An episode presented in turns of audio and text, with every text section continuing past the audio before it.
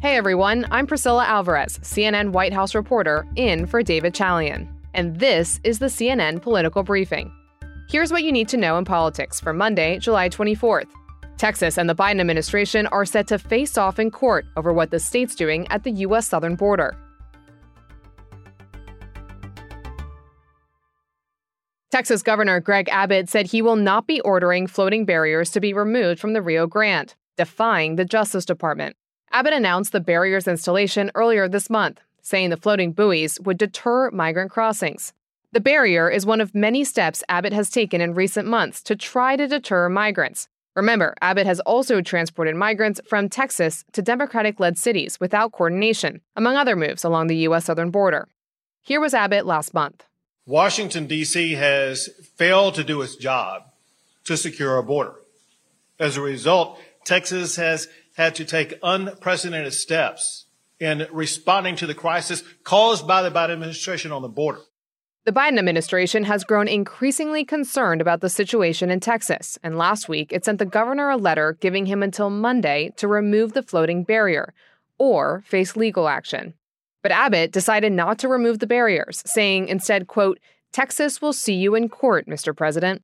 The White House, for its part, slammed Abbott's actions as, quote, dangerous and unlawful. Here was White House Press Secretary Karine Jean Pierre. The one person that is sowing chaos is Governor Abbott. That's what he continues to do political stunts in an inhumane way. He's literally operating in bad faith while we're trying to fix and deal with an issue, a broken system, an immigration system that has broken for decades, and he's undermining it. But is it unlawful? Here's the legal bit in all of this. The Justice Department's threat to sue Abbott is based on a clause in federal law that, quote, prohibits the creation of any obstruction to the navigable capacity of waters of the United States, and further prohibits building any structure in such waters without authorization from the United States Army Corps of Engineers. In other words, the Justice Department is arguing that Texas did not have authorization to put up its floating barriers. But Abbott claimed he has the sovereign authority to defend the state's border citing the state's constitution. So both sides believe they have a legal case for their argument. Texas also facing another lawsuit related to the floating barrier from a canoe and kayaking company that operates on the Rio Grande. That company says that the buoys will prevent it from conducting its tours and canoe kayaking sessions in Eagle Pass. Now, to get a picture of what this looks like, it's a string of giant orange buoys, and there's concerns that those buoys, along with razor wiring, can pose a potential drowning risk to migrants or that migrants will sustain injuries when they try to cross the river. And there are accounts of migrants being injured as they have crossed. At a border security bill signing last month, the Texas Department of Public Safety director said each buoy was roughly four to six feet and said there would be webbing that anchors at the bottom of the river. Here was Abbott at the same event. When we're dealing with gatherings of 100 or 1,000 people, one of the goals is to slow down and, and deter as many of them as possible. This is a barrier that will slow down and reduce the number of people who will even be able to make it past that particular barrier. But this is also bubbling up to be an international incident. Mexico's foreign ministry said the barrier violates treaties and impedes the flow of water. Now, one note here this lawsuit is entirely separate from the wider ongoing assessment the DOJ is conducting into the Texas Mexico border, though it's likely the floating barrier will be one part of that assessment. Now, that assessment came after a trooper medic expressed concerns to a supervisor over the alleged mistreatment of migrants in the email, the trooper said medics were given orders to push migrants back into the water to go to Mexico and were also ordered not to give water to the migrants in the blistering heat. In response to that, Abbott's office said there have been no orders that would, quote, compromise the lives of those attempting to cross the border illegally. And then there was this report from an incident earlier this month. CNN now has firsthand accounts from migrants claiming they were treated poorly at the border, to pregnant women telling CNN that they were denied water by Texas National Guard soldiers when they asked for it. In response to the alleged mistreatment of migrants, more than 80 Democratic lawmakers sent a letter to Biden last Friday urging him to investigate Abbott's actions that they called, quote, dangerous and cruel.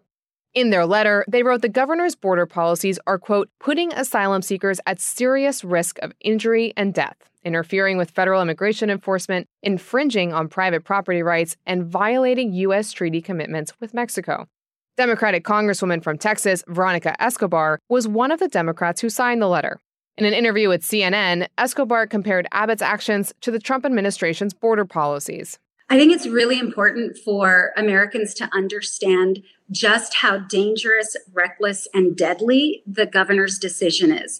When the Trump administration had to make the choice about whether or not to use the same strategy, the Trump administration decided not to. The Trump administration, lest we forget, was an administration that had no problem separating families and engaging in other very cruel uh, anti humanitarian tactics. And so it was a policy decision that the Trump administration walked away from, is one being used and embraced by Governor Greg Abbott. It is shameful. Republican Congressman Tony Gonzales was on CNN this morning. His district stretches across the majority of Texas's shared border with Mexico and 800 miles along the Rio Grande. He told CNN he supports buoys but wants to see more compassion in how officials are treating people. I would much rather see not one person have to step one foot in that water because it is dangerous. You're going to drown. You're going to get injured. And I hope when they see these buoys, they turn around. Uh, but but I also don't want to see any law enforcement not hand out water, not treat people with with humanity. But he also went on to say he wouldn't do what Abbott's doing. I would much rather see working with Congress and working with the White House for a real solution. These aren't real solutions. These are these are roadblocks that are that are just uh, historically aren't going to solve this problem. The White House said today Abbott should be asking Republicans in Congress to step up if he truly wanted solutions at the southern border. A White House spokesman accused Republicans of, quote, blocking comprehensive immigration reform and border security measures. The spokesperson also pointed out Republicans voting against Biden's request for more funding for the Department of Homeland Security. Meanwhile, there's a bill Congressman Gonzales introduced that he says has some bipartisan support. That bill is called the HIRE Act, and it aims to streamline temporary work visas for migrants. Gonzales says this can get leaders to stop playing the border blame game and tackle work shortages in many industries.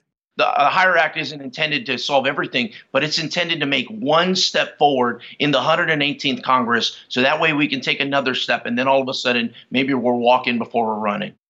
It's been over two months since the Biden administration got rid of a pandemic era border policy known as Title 42. That policy allowed U.S. officials to quickly turn away asylum seekers at the southern border based on public health grounds. After Title 42 ended in May, the Biden administration rolled out a series of new measures to try to stem the flow of migrants. That included, for example, a new rule that largely bars migrants who traveled through other countries on their way to the border from applying for asylum in the U.S. Administration officials say there's been a dramatic drop in border crossings since Title 42 ended, and the new policy, among other measures, have been implemented. But immigrant advocates and attorneys have criticized the administration's approach. One of the consequences of changing the asylum process, multiple sources tell me, is that adult migrants have remained in border facilities for longer than they should. It's U.S. government policy that migrants should not be held for longer than 72 hours in border facilities, which are ill equipped for extended stays. And while it has happened under previous administrations, sources tell me that some adult migrants are staying for more than 10 days and some for up to a month in these facilities. But administration officials have said the drop in border crossings is evidence that this new approach, which includes increased deportations and tougher penalties, is working.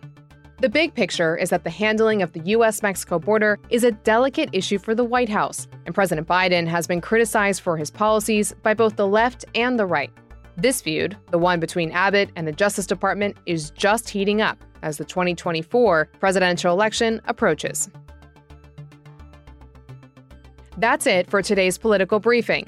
Thanks so much for listening. And if you like the show, please consider rating and reviewing us on Apple Podcasts. We'll talk to you tomorrow.